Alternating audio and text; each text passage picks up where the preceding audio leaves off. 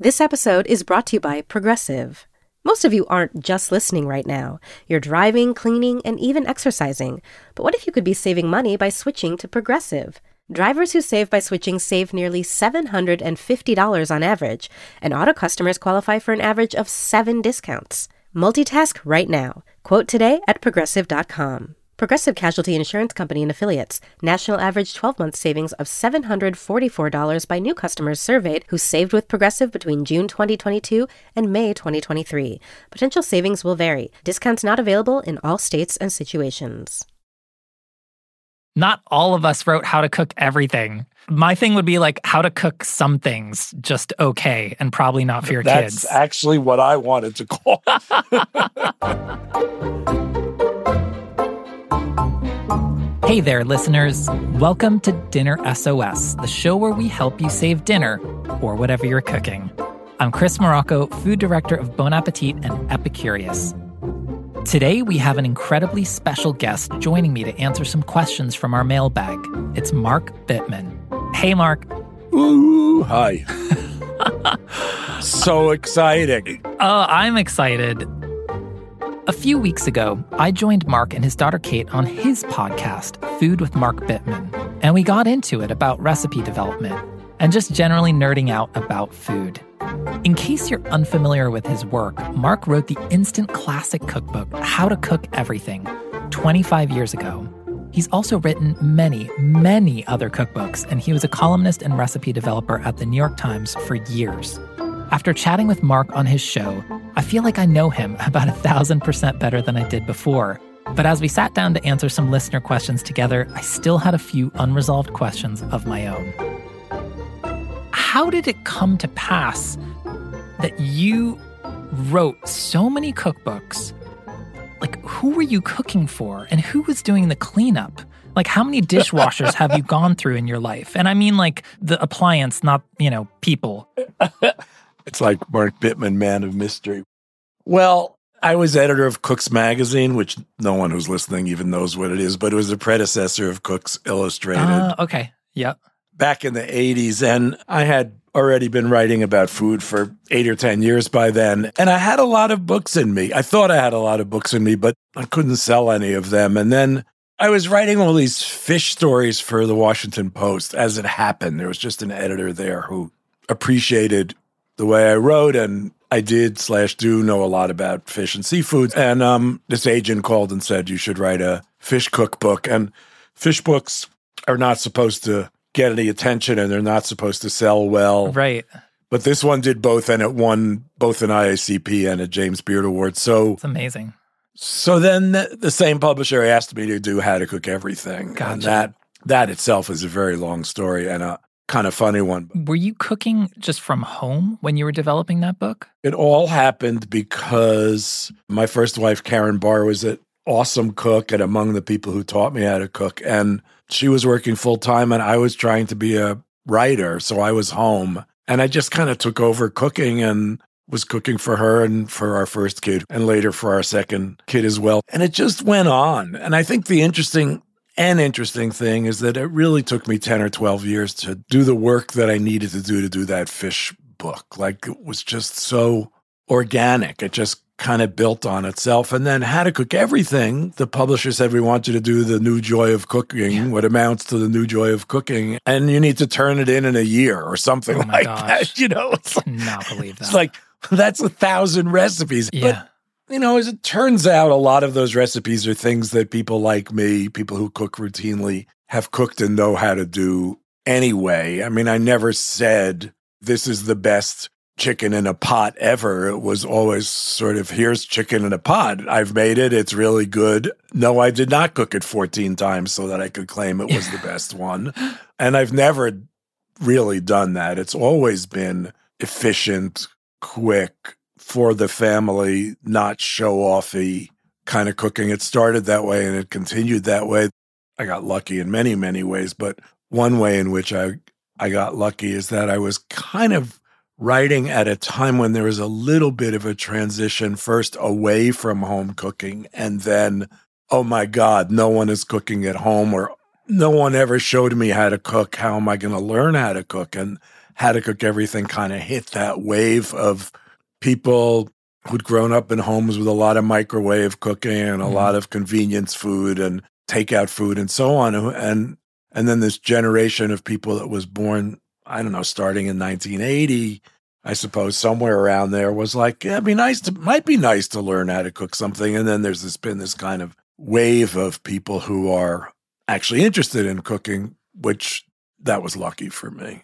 I was never really in a test kitchen situation, except once in a while in sort of emergencies, like we need 20 recipes in 2 weeks kind of thing. Yeah. But otherwise it flowed. It still does in a way. I mean, it's so interesting to hear you talk about that because, you know, I think your process reflects the fact that, like you said, what you cook day in, day out, you know, these things are part of your repertoire. And so when you go to put a recipe down on paper, you're not starting from scratch. And, you know, interesting, I think I had missed that part, you know, of your history in terms of working for Cook's Magazine, the precursor to Cook's Illustrated. And there, it's like the entire process is all about, you know, hey, we cook chicken in a pot 13 times to figure out the best way to right? Well, notice I'm not there anymore. No, I know. Well, right. And sometimes in the past, I've thought, wow, what luxury, though, to spill that much ink in service to one thing. And, you know, we talked a little bit about this on your podcast. You know, I mean, I have had some of those occasions to do a crazy deep dive into something incredibly specific. But I just, the thing that I'm struck most by is, you know, looking back and, you know, seeing the joy of cooking really as the sort of template for what you were trying to do. And it's easy to look back and say, oh, well, How to Cook Everything, you know, looking back, it seems like an aura of inevitability about it. But can you imagine these days, like the hubris of sort of setting out and hearing yourself say, oh, I'm going to set out to make a new joy of cooking type of cookbook, you know, that's literally going to set a new benchmark for an entire new generation of home cooks. I mean, well, yeah. I think that's so interesting that at the end of the day, you're just cooking what you like. What was funny about How to Cook Everything, I never would have pitched, oh, I'm going to replace Joy of Cooking. And I thought they were crazy, but, you know, they came to me and they offered me a contract and they paid me fairly. And it was an amazing opportunity. And I was talking to Dory Greenspan, who's an old friend, yesterday, and she said, oh, I remember you in 1997 and you were really bummed out because you were convinced it was never going to get published, and if it did, it would be a failure, and so on and so on. So I was a kind of nervous wreck about it because appreciated the hubris that it took to call something How to Cook Everything and to say, oh, it's the new Joy of Cooking. I think I was lucky in that almost no one was writing big general cookbooks in those days. And in a way, I've continued to be lucky because people do not tackle that. People want to be specialized. I get that they want to be specialized. There are sort of ground-up general cookbooks, but no one's gotten behind something the way that my publisher and I got behind How to Cook Everything. And it was also, this was 1998, it was when Amazon first started being a force, and we got sort of lucky with Amazon and sold a lot of books all at once. And then I stayed on the road doing publicity for How to Cook Everything for 2 years. It was the right time of my life to do that anyway. And the other thing is that I became a weekly columnist for The Times. So I wasn't just, here's Mark Bittman who wrote this good fish book now with a general cookbook. I was, here's Mark Bittman, award-winning author with a new cookbook. He's also a weekly columnist for The New York Times. So it was a lot of things combined, and people were willing to have me as a guest on almost any show and willing to talk to me, wanting to talk to me, and it worked. Oh, wow. I mean, it's amazing. Listen, I mean, this still is a sort of like a rose-colored era for me, you know, in terms of media in general and food media in particular.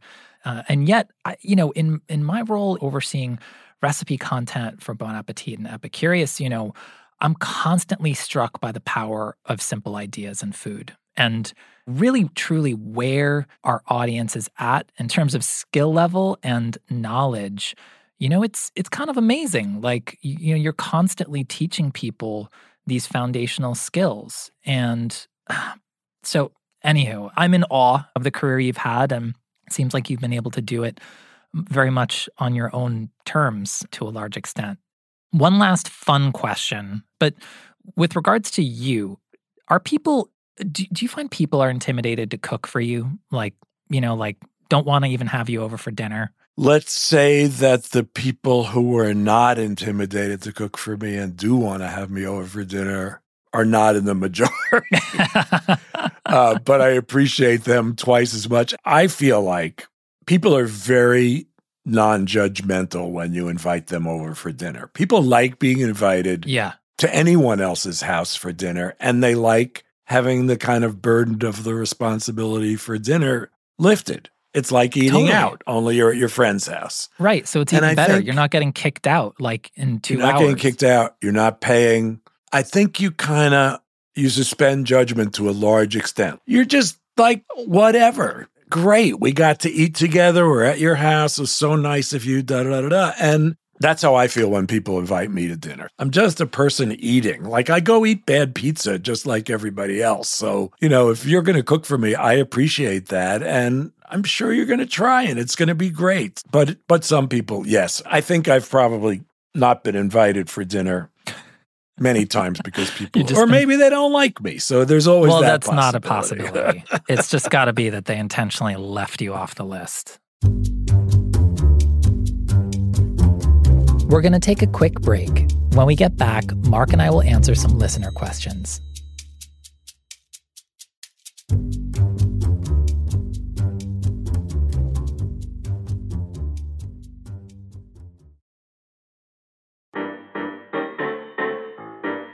Here at Dinner SOS, we love tackling your kitchen issues. But what if I told you there's a way to rescue dinner before it turns into an emergency? With expert insights from the test kitchen, cooking and entertaining tips, and a treasury of over 50,000 recipes, Bon Appetit and Epicurious are your lifelines to rescue any meal.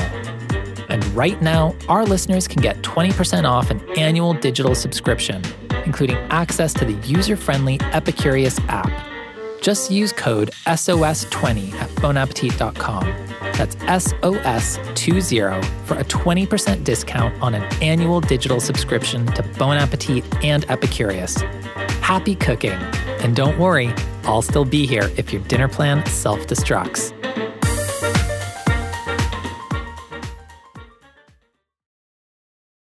Apple Card is the perfect cashback rewards credit card. You earn up to 3% daily cash on every purchase, every day. That's 3% on your favorite products at Apple, 2% on all other Apple Card with Apple Pay purchases, and 1% on anything you buy with your titanium Apple Card or virtual card number. Visit apple.co/card calculator to see how much you can earn. Apple Card issued by Goldman Sachs Bank USA, Salt Lake City branch, subject to credit approval. Terms apply.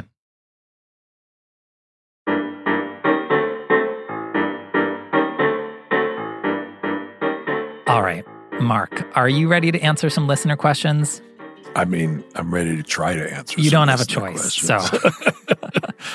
All right, the first question is a voicemail we got from listener Ellen, who's in Brooklyn. Let's roll the tape, Michelle. It is camping season. It's summertime, which means I'm going on the road with my husband and our 5-year-old. And the wonderful after-school preschool teacher at my kids' old preschool organizes these huge group camping trips. So my emergency is figuring out how to cook in a group with a bunch of kids under 6. So I'm thinking, what can be prepped ahead? What can be stored happily and safely in a cooler? What can feed a crowd of picky kids? And easy cleanup afterwards, because I got like a Tupperware full of soapy water with a dead bug in it, and I don't want to clean a lot. So those are some of the parameters of my dinner emergency for camping in the woods. Not easy. Do you camp, Mark? I have camped. I haven't camped recently, but yeah. But you have camped. I have pictures of me making pasta with cauliflower on a one-burner butane stove in the middle of the woods not that long ago. That was fun. Wow. Yeah. Okay. Well, that's great because I don't think I've camped, in like 25 years. But this is not a camping question. This is how do you do a picnic for 20? It sounds like 20 people. They're not going to start, grilling lamb chops on this trip. Well, I mean, the thing is, this sounds so terrifying to me. I find it hard enough just to cook for my kids in a kitchen with a massive refrigerator on hand, No, you don't. I do. Honestly, Mark, you have no idea. I really struggle with this. And yet, it's interesting that you mentioned, cooking pasta on some kind of camp burner or whatever, because I do think that there is something about when you eat hot food and you're out, whatever, outside, out in the woods, there is a magic to even the simplest foods, perhaps. Mm-hmm. There's a gloss on that whole experience that feels like orders of magnitude greater than just Tuesday night dinner at home. Do you think that's fair to say? I mean, I was so proud of myself for that pasta with cauliflower, I can't tell you. Yeah, there you go. It was really exciting. And I suppose I was bragging and saying that I did that, but it was really, I thought that was an event. And if you go, especially backpacking, but even car camping, you have limited ingredients. You have to think of stuff ahead of time. You're not going to have everything you have at home. You're going to forget something and so on. And it does make it kind of fun. Do you want to try to solve this problem? Yeah, let's actually solve it. And I guess we're not going to solve it with lamb chops. I mean, I would solve it with not cooking at all. I would Really? I would do marshmallows on the fire or hot dogs on the fire or something. And I would bring every other single thing, tons of stuff that was made at home and not even try to deal with this thing. It just so much potential for things going wrong. You're thinking hot dogs on a stick. I'm thinking, maybe not on a stick, but I'm thinking, have some cooking experience, but really, really basic. And then everything else gets, literally potato salad, macaroni salad, coleslaw kind of thing. I think that's brilliant. And honestly, then again, I'm the person who would do the hot dogs on a stick because my kids would probably actually be really into that.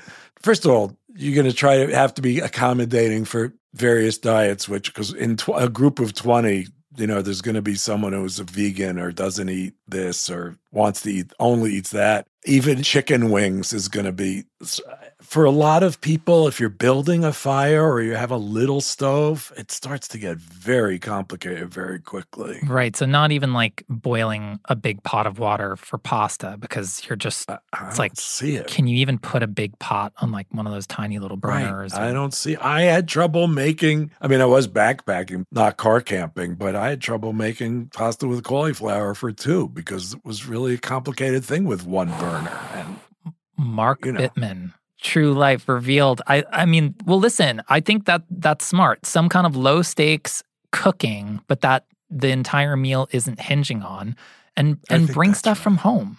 Right. I think of it as an augmented picnic rather than I'm going to cook in the woods with 20 kids or whatever. I would think I'm going to make enough food for everybody and we'll do a little cooking for fun. And really, you could even skip the hot dogs and do marshmallows. But, you can do both easily enough. Love it. Just get a lot of sticks. All right. So our next question comes from listener Betty. She writes, for the last few years, I've been going to a farmer's market that sells goat and lamb. I've been buying it, and I think it's delicious. But I don't know much about it. What cuts should I buy? How should I cook them? Any advice? This actually, I feel some expertise in. Do you? I'm not a big, when I was, before I went to college, I did a National Outdoor Leadership School semester course.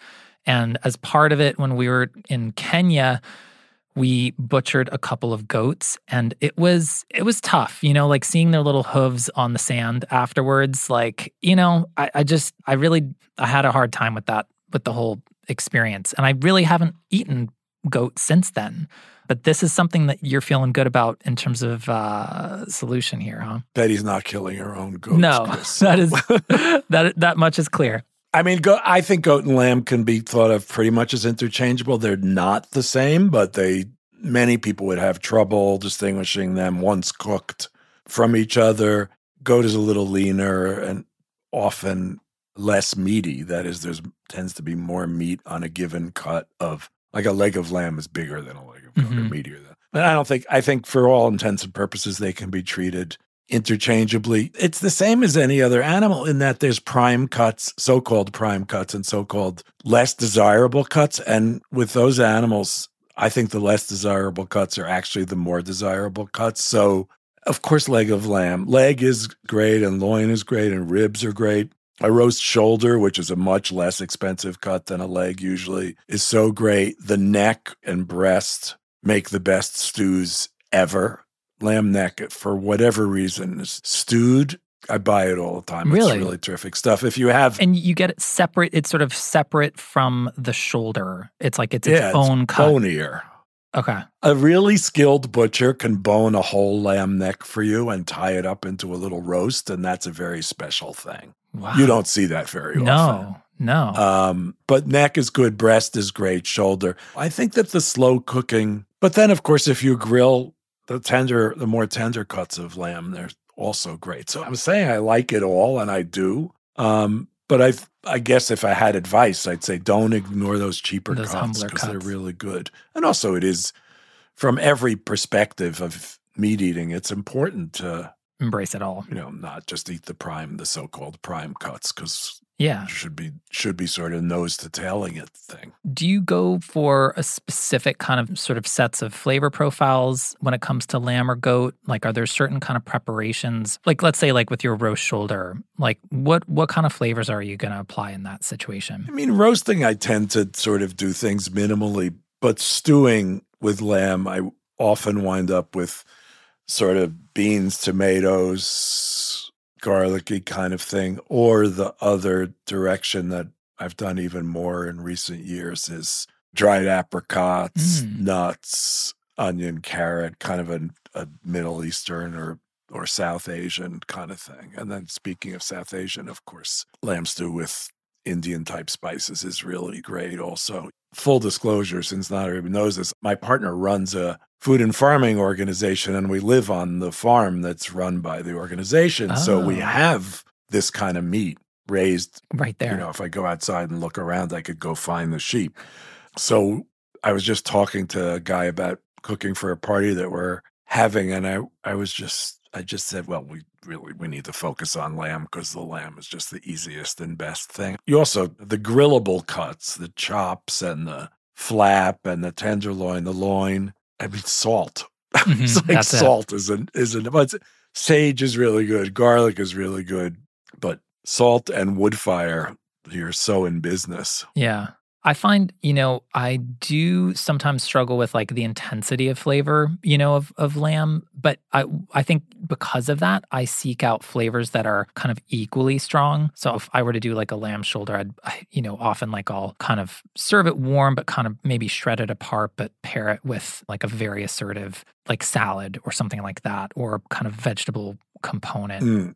All right. Our next question is a breakfast SOS, and it's from a listener, Hayden. Hayden writes, I have 2 children, 2 and 6 months, who wake up in the morning starving. Problem is that I am 1, not a morning person, and 2, not a breakfast person. Lately, breakfast has been causing me so much anxiety because I want to provide tasty and easy things for my family that don't take a bunch of effort. We do yogurt parfaits or blueberry muffins a lot, so I'm hoping to have a couple of additional breakfast options in rotation. If there's anything I can freeze and reheat quickly, that would be so great. I mean, yogurt parfait is more complicated than what I do. I know. I mean, I'm like, blueberry muffins? Who's got time to make a muffin? I'm right. Like, hey, kids, here's your smoothie. Right. A smoothie is good. I don't think about it. Let's not go in the direction of encouraging Hayden to make things in advance and freeze them. Let's encourage Hayden to make oatmeal on the spot in 10 minutes and put peanut butter in it, which my kids always really liked, or peanut butter and maple syrup, which is still an 80% nutritious, interesting breakfast. We make steel-cut oats once a week, and then we have it on hand for the whole week, and we just reheat a little bit whatever morning anybody wants oatmeal. Right. And you can do the same thing with brown rice or with quinoa or with anything you want. And you can cook that stuff in coconut milk, and it'll be more interesting and definitely still stay for a week. Right. I think I have problems with this because I always ate savory breakfasts, and I never eat the same breakfast 2 days in a row. So yeah. The other thing too, I mean, you know, depending, if my kids would eat this, like I love the convenience of a pancake or waffle mix, right? I'm going to argue with you about that, but go ahead. Okay. I mean, I'm doing what I can here. And often, you know, I'm making like a gluten-free buttermilk pancake mix, and it's not bad. And if I was living in a world in which I could put some cooked quinoa in there or some, you know, other cooked grains or anything in there to kind of punch it up a little bit, even fruit, the fact that I got my kids to eat blueberry pancakes was a little bit of like headline news in my world. And so the more that I can use the mix mainly as a just baseline kind of scaffolding, but for other slightly more interesting mix-ins, that's like a real win for me. And I can, it's that becomes something I can make like very quickly and very casually. And it's not a whole thing, you know? I mean, I made pancakes for six from scratch, and I mean, the batter couldn't have taken more than 7 minutes, and Mark. I was making it up on the fly. But I mean, come on. I want to be more helpful to Hayden, actually. I really do. Okay. You're probably right. Take pancake mix and augment it. Or don't take pancake mix. Level it up. Or don't take pancake mix, but level it up. Yeah, make it a little better. I mean, what about eggs? I mean, like. No, but what about eggs? You know, which take literally a minute. Well, there you have it from the experts. Eggs are quick. We're going to take another break, and when we get back, Mark and I will answer a few more questions from our mailbag.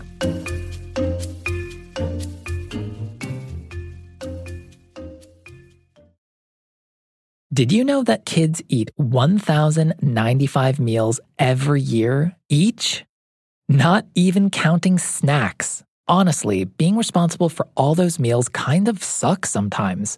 But we've found a resource that actually helps and is funny too. Didn't I Just Feed You is a weekly podcast about feeding families hosted by two longtime food professionals, Stacey Billis and Megan Splawn.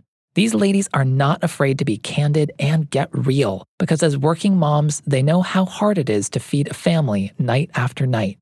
They joined me on an episode of Dinner SOS, but their show covers this topic week after week.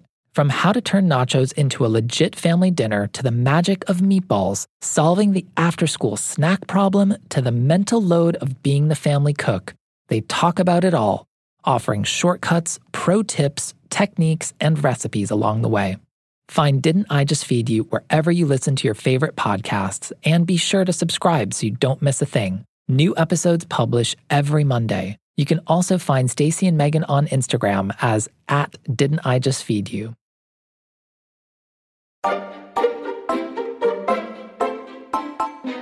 And we're back. We'll do a little bit more here. So this is from listener Ben.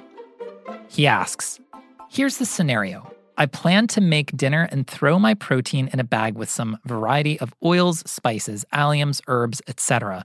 But sometimes my cooking plans change, and I'm wondering if there's a maximum time outside of the protein going bad, of course, that the thing being marinated can sit and soak in it for. I've seen most recipes call for at most 12 hours or overnight marinating, so I'm wondering if anything bad happens beyond that.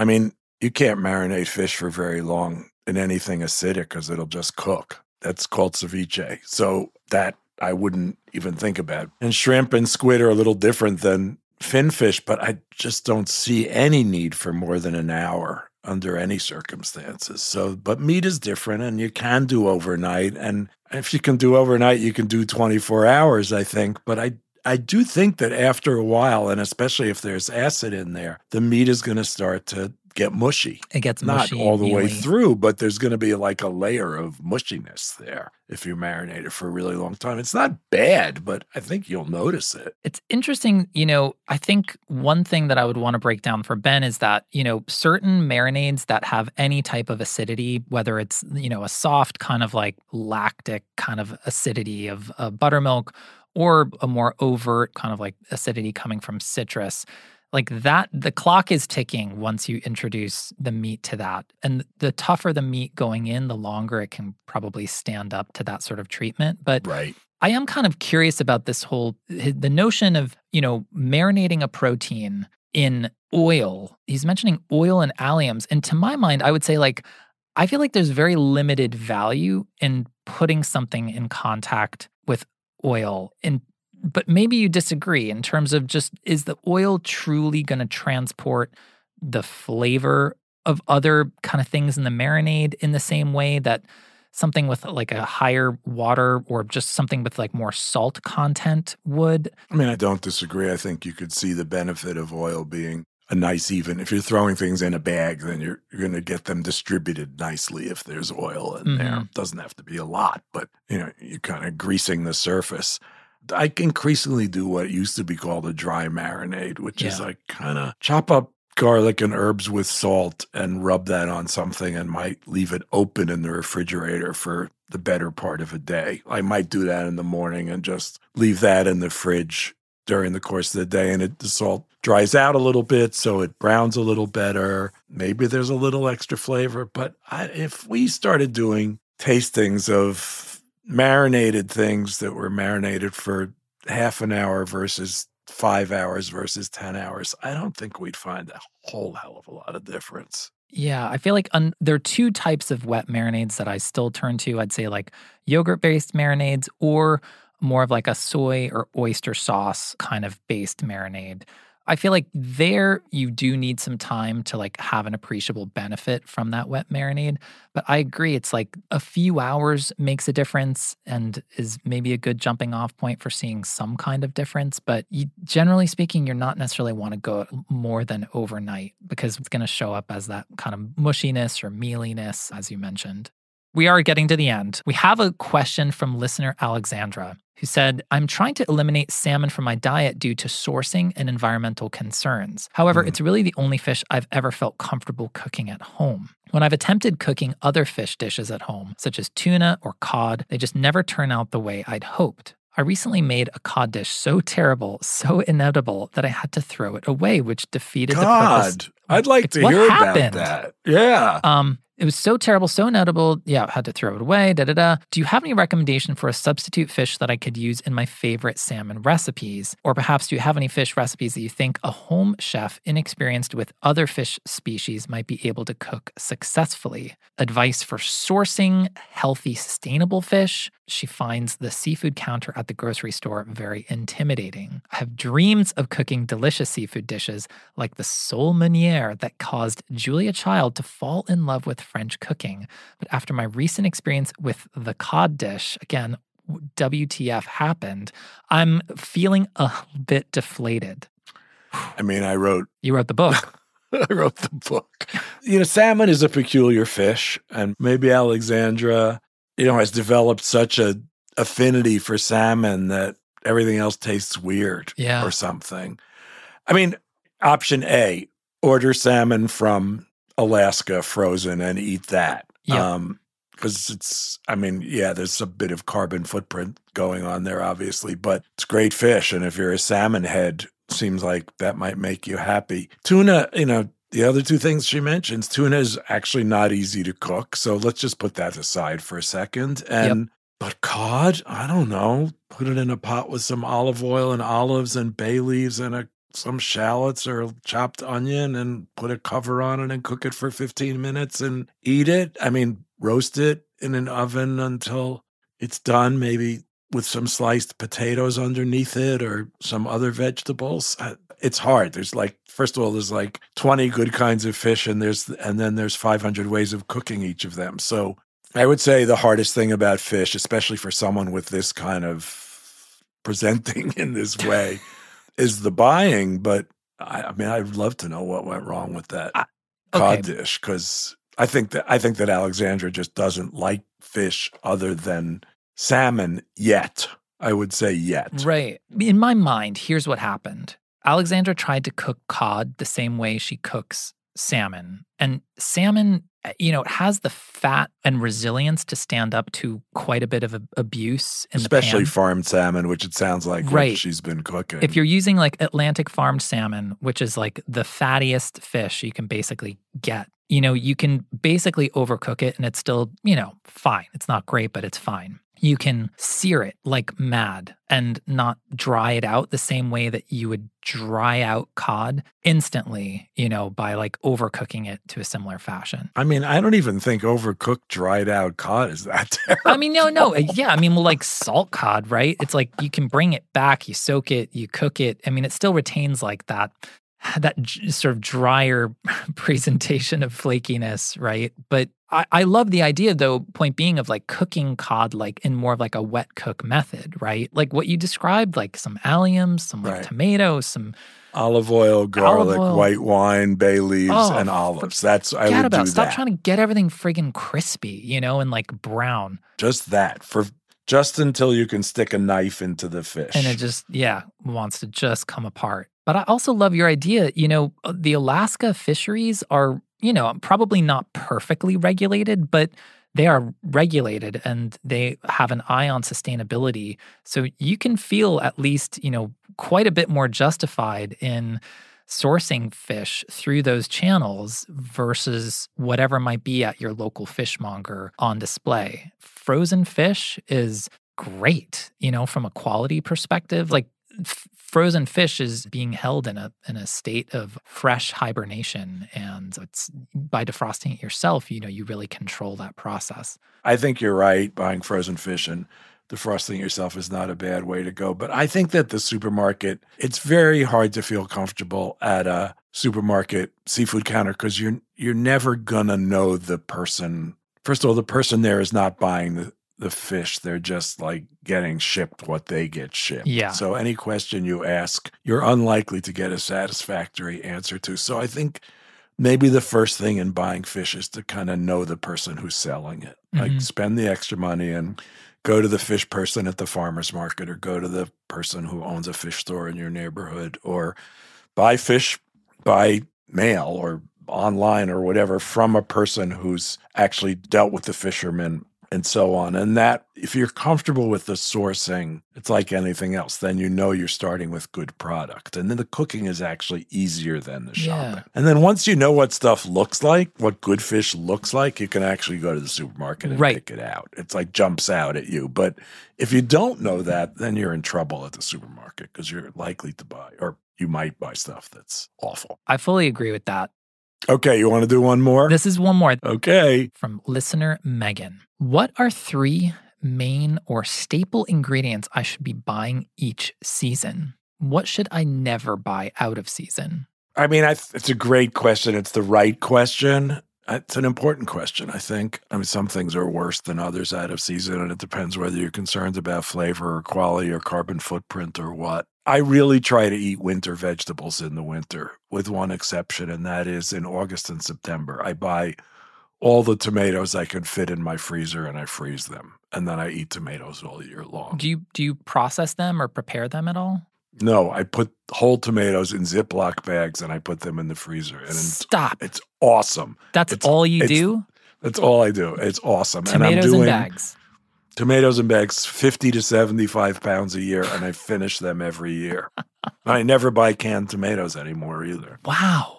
Almost never buy fresh tomato out of season. But I have to admit that every now and then I go to a regular supermarket in the middle of the winter and buy like zucchini and broccoli and stuff. Do you? 'Cause I'm just craving it. But I mean, broccoli, my gosh, like I would kind of consider it a winter vegetable, but that's probably that's true. Not well, if you live in California, it certainly is, but yeah. Oh, interesting. Zucchini. You crave zucchini in winter? I do. I just like once a winter, I'm like, I gotta have some zucchini. Zucchini. I thought you were going to be like strawberries. It's the raspberries, something. It's funny, isn't it? It's really funny. But the putting away, I mean, people used to put away so many things. You've got to have a chest freezer somewhere. Yeah, I do.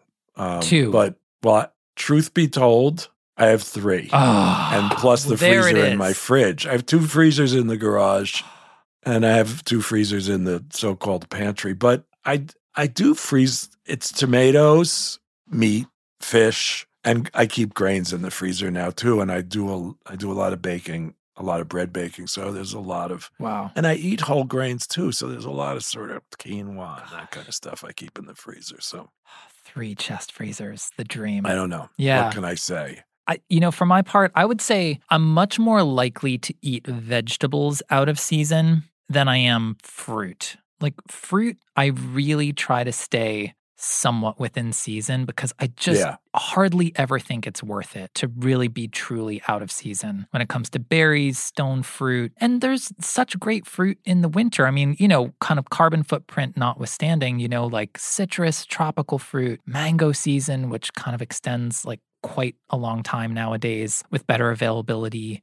I love all that stuff. And but vegetables, I have a hard time sort of forcing myself to like only eat broccoli certain times of year or even string beans, which I know is like dumb and bad. But it's like, I love them. I love braising them. I love roasting them. I love stir frying them, dry frying them. To go that long without a green bean, it's just, can go without like a strawberry. Like that is like fine, but it's like, that's my zucchini, clearly, just give me the green beans, Right. It is your zucchini. Well, listen, this was so fun, so fascinating to actually get to game some of this stuff out with you, because I feel like that's what really reveals like who somebody is, as a cook and of course as a person as well. And just so fun to have you on. I mean, it is fun to just gab this stuff away. I love it. Yeah. We've had fun. We should do it annually or more for sure. Would love that.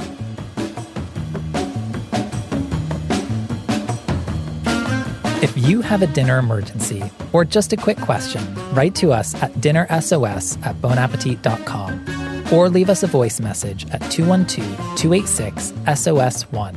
That's 212-286-7071. If you enjoyed this episode, please give us a rating and review on your podcast app of choice and hit that follow button so you never miss an episode. Dinner SOS is a Condé Nast Entertainment original podcast. I'm your host, Chris Morocco. My co-host this week is the great Mark Bittman. Our producer is Michelle O'Brien. Peyton Hayes is our associate producer. Cameron Foose is our assistant producer. Jake Loomis is our studio engineer. Amar Lal mixed this episode. Next week, Rachel loves eating scallops, but making them at home feels impossible. We have tried different recipes. We have tried different scallops. We have tried different puns. We cannot do it. And they're expensive. They get you when you're at your weakest. You're in the supermarket. You're just trying to get out of there. And they're like, Daddy, can I get this? And it's like, the Cocoa Bunnies. I don't know. It's an Annie's product. She wouldn't do me dirty on the friggin' bunnies, right? I mean, if you believe that, I have a bridge I'd like to sell you. There is no Annie. Or there was an Annie maybe in the early days, but... Somebody somewhere has a rabbit, though, right? At Annie's? No, but somewhere, yes. Hey, listeners, Chris Morocco here. If you find yourself in a dinner crisis, the Epicurious app comes to the rescue. Not only will you unlock over 50,000 recipes from Bon Appetit and Epicurious, but you'll also receive daily personalized recommendations based on your unique preferences and dietary needs. Head to the Apple App Store and download the Epicurious app to kickstart your 7-day free trial today. Don't miss out on this culinary adventure. Start your free trial and let the Epicurious app be your kitchen hero. Happy cooking. From PRX.